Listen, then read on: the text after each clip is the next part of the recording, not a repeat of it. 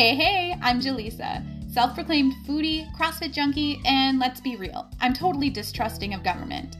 But in case you can't relate to any of that, I'm also a stay at home mom that has burned myself out more times than I can count. If I had to describe my old way of being, it was busy, overwhelmed, and exhausted.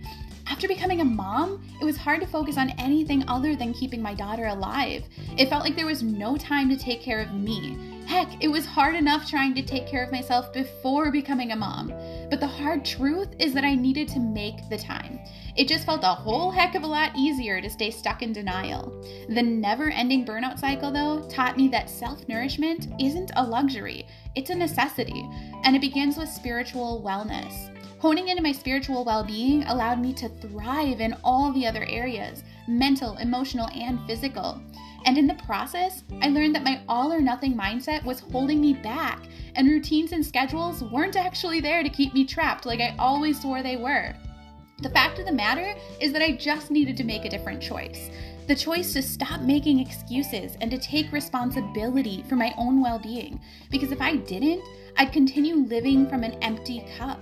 That's why I'm here today to share with you my own experiences, including the struggles, and show you how to expand your focus as a mom instead of shifting it so that you can be empowered in your daily experiences and positively impact the next generation. This is the Wholly Nourished Momma podcast. Let's grow together.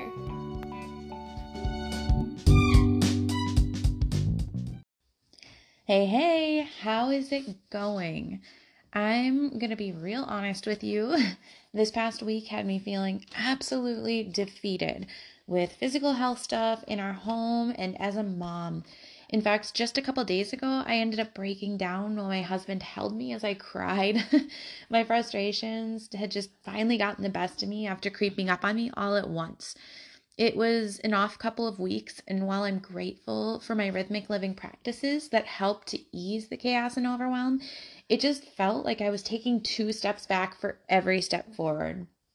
Sometimes that's just how it is. Life isn't going to be rainbows and butterflies every day. Even when we have routines and structure in place, sometimes it's just not going to flow as well as we have we hope. There are times when God calls us to other tasks or people when we'd rather do our own thing, right? After all, God is the author of our lives, not us. Yes, there are minor things that God gives us control over, but in the end, He directs each step of the way. With that said, my feelings of defeat got me thinking of what really matters, what I was lacking in, and it became a teachable moment that God put on my heart to share with you for all the lessons that came from it. Specifically, that defeat is a good thing that sometimes is necessary when it comes to your faith walk to get you back on track in your sight where it matters, which is on Jesus. But as we jump in, I'm going to take the pressure off of you today and possibly, no, probably, insult you with what I'm about to say. And I share this from personal experience and with love. You cannot do it all. Gasp, right? How dare I disempower us women like that? But here's the thing we live in a time and culture where women, especially moms, are constantly trying to prove their worth, their strength, their power, and accomplishments, what they can do, all of it. We fall into this trap of believing that if we just keep pushing on or think positively or dream bigger, that our own willpower will allow us to do all the things all the time. And we can't. We just can't. God did not make us that way. He made us to be the strong support for our spouse, a godly example for our children, a gifted human with weaknesses and frailties and reminders of this broken world. He created us men and women to need him and his power and sustenance as 2 corinthians 12 9 says but he said to me my grace is sufficient for you. My power is made perfect in weakness. Therefore i will boast all the more gladly of my weaknesses so that the power of christ may rest upon me But too often we get caught up in the competition and the deception, in the I'm better than hers, or in the if I can't do this or show up here or be all the things for everyone and do all the things all the time, then I'm weak and therefore a failure. No, admitting you actually can't do it all is powerful.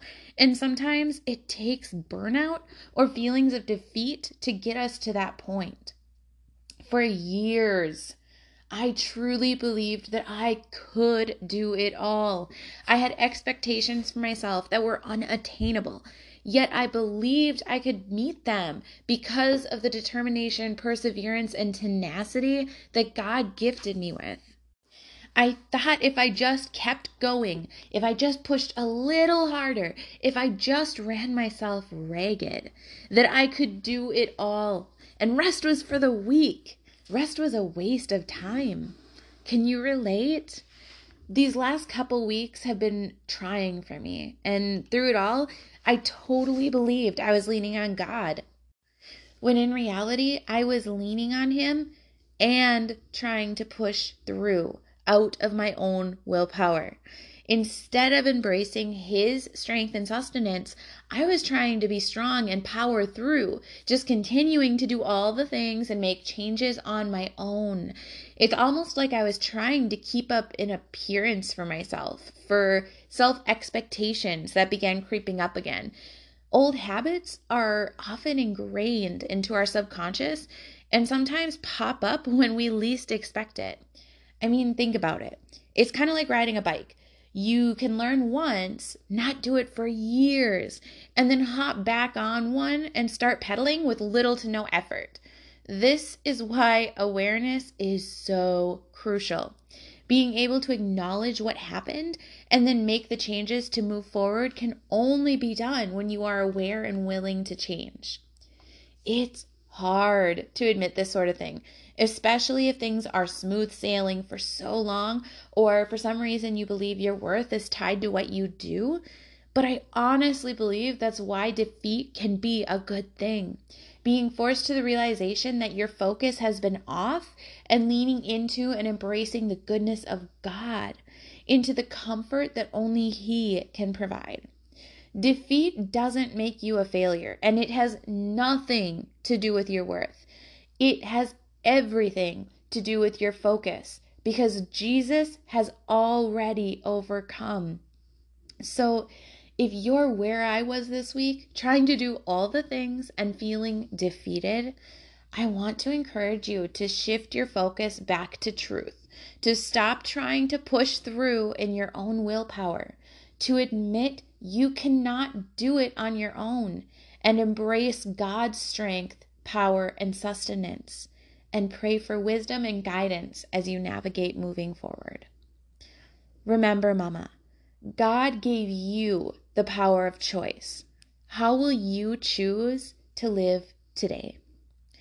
Have a great rest of your week, and I will see you next Monday. If you enjoyed this episode or know someone who it could bless, please share it. We need more moms supporting moms.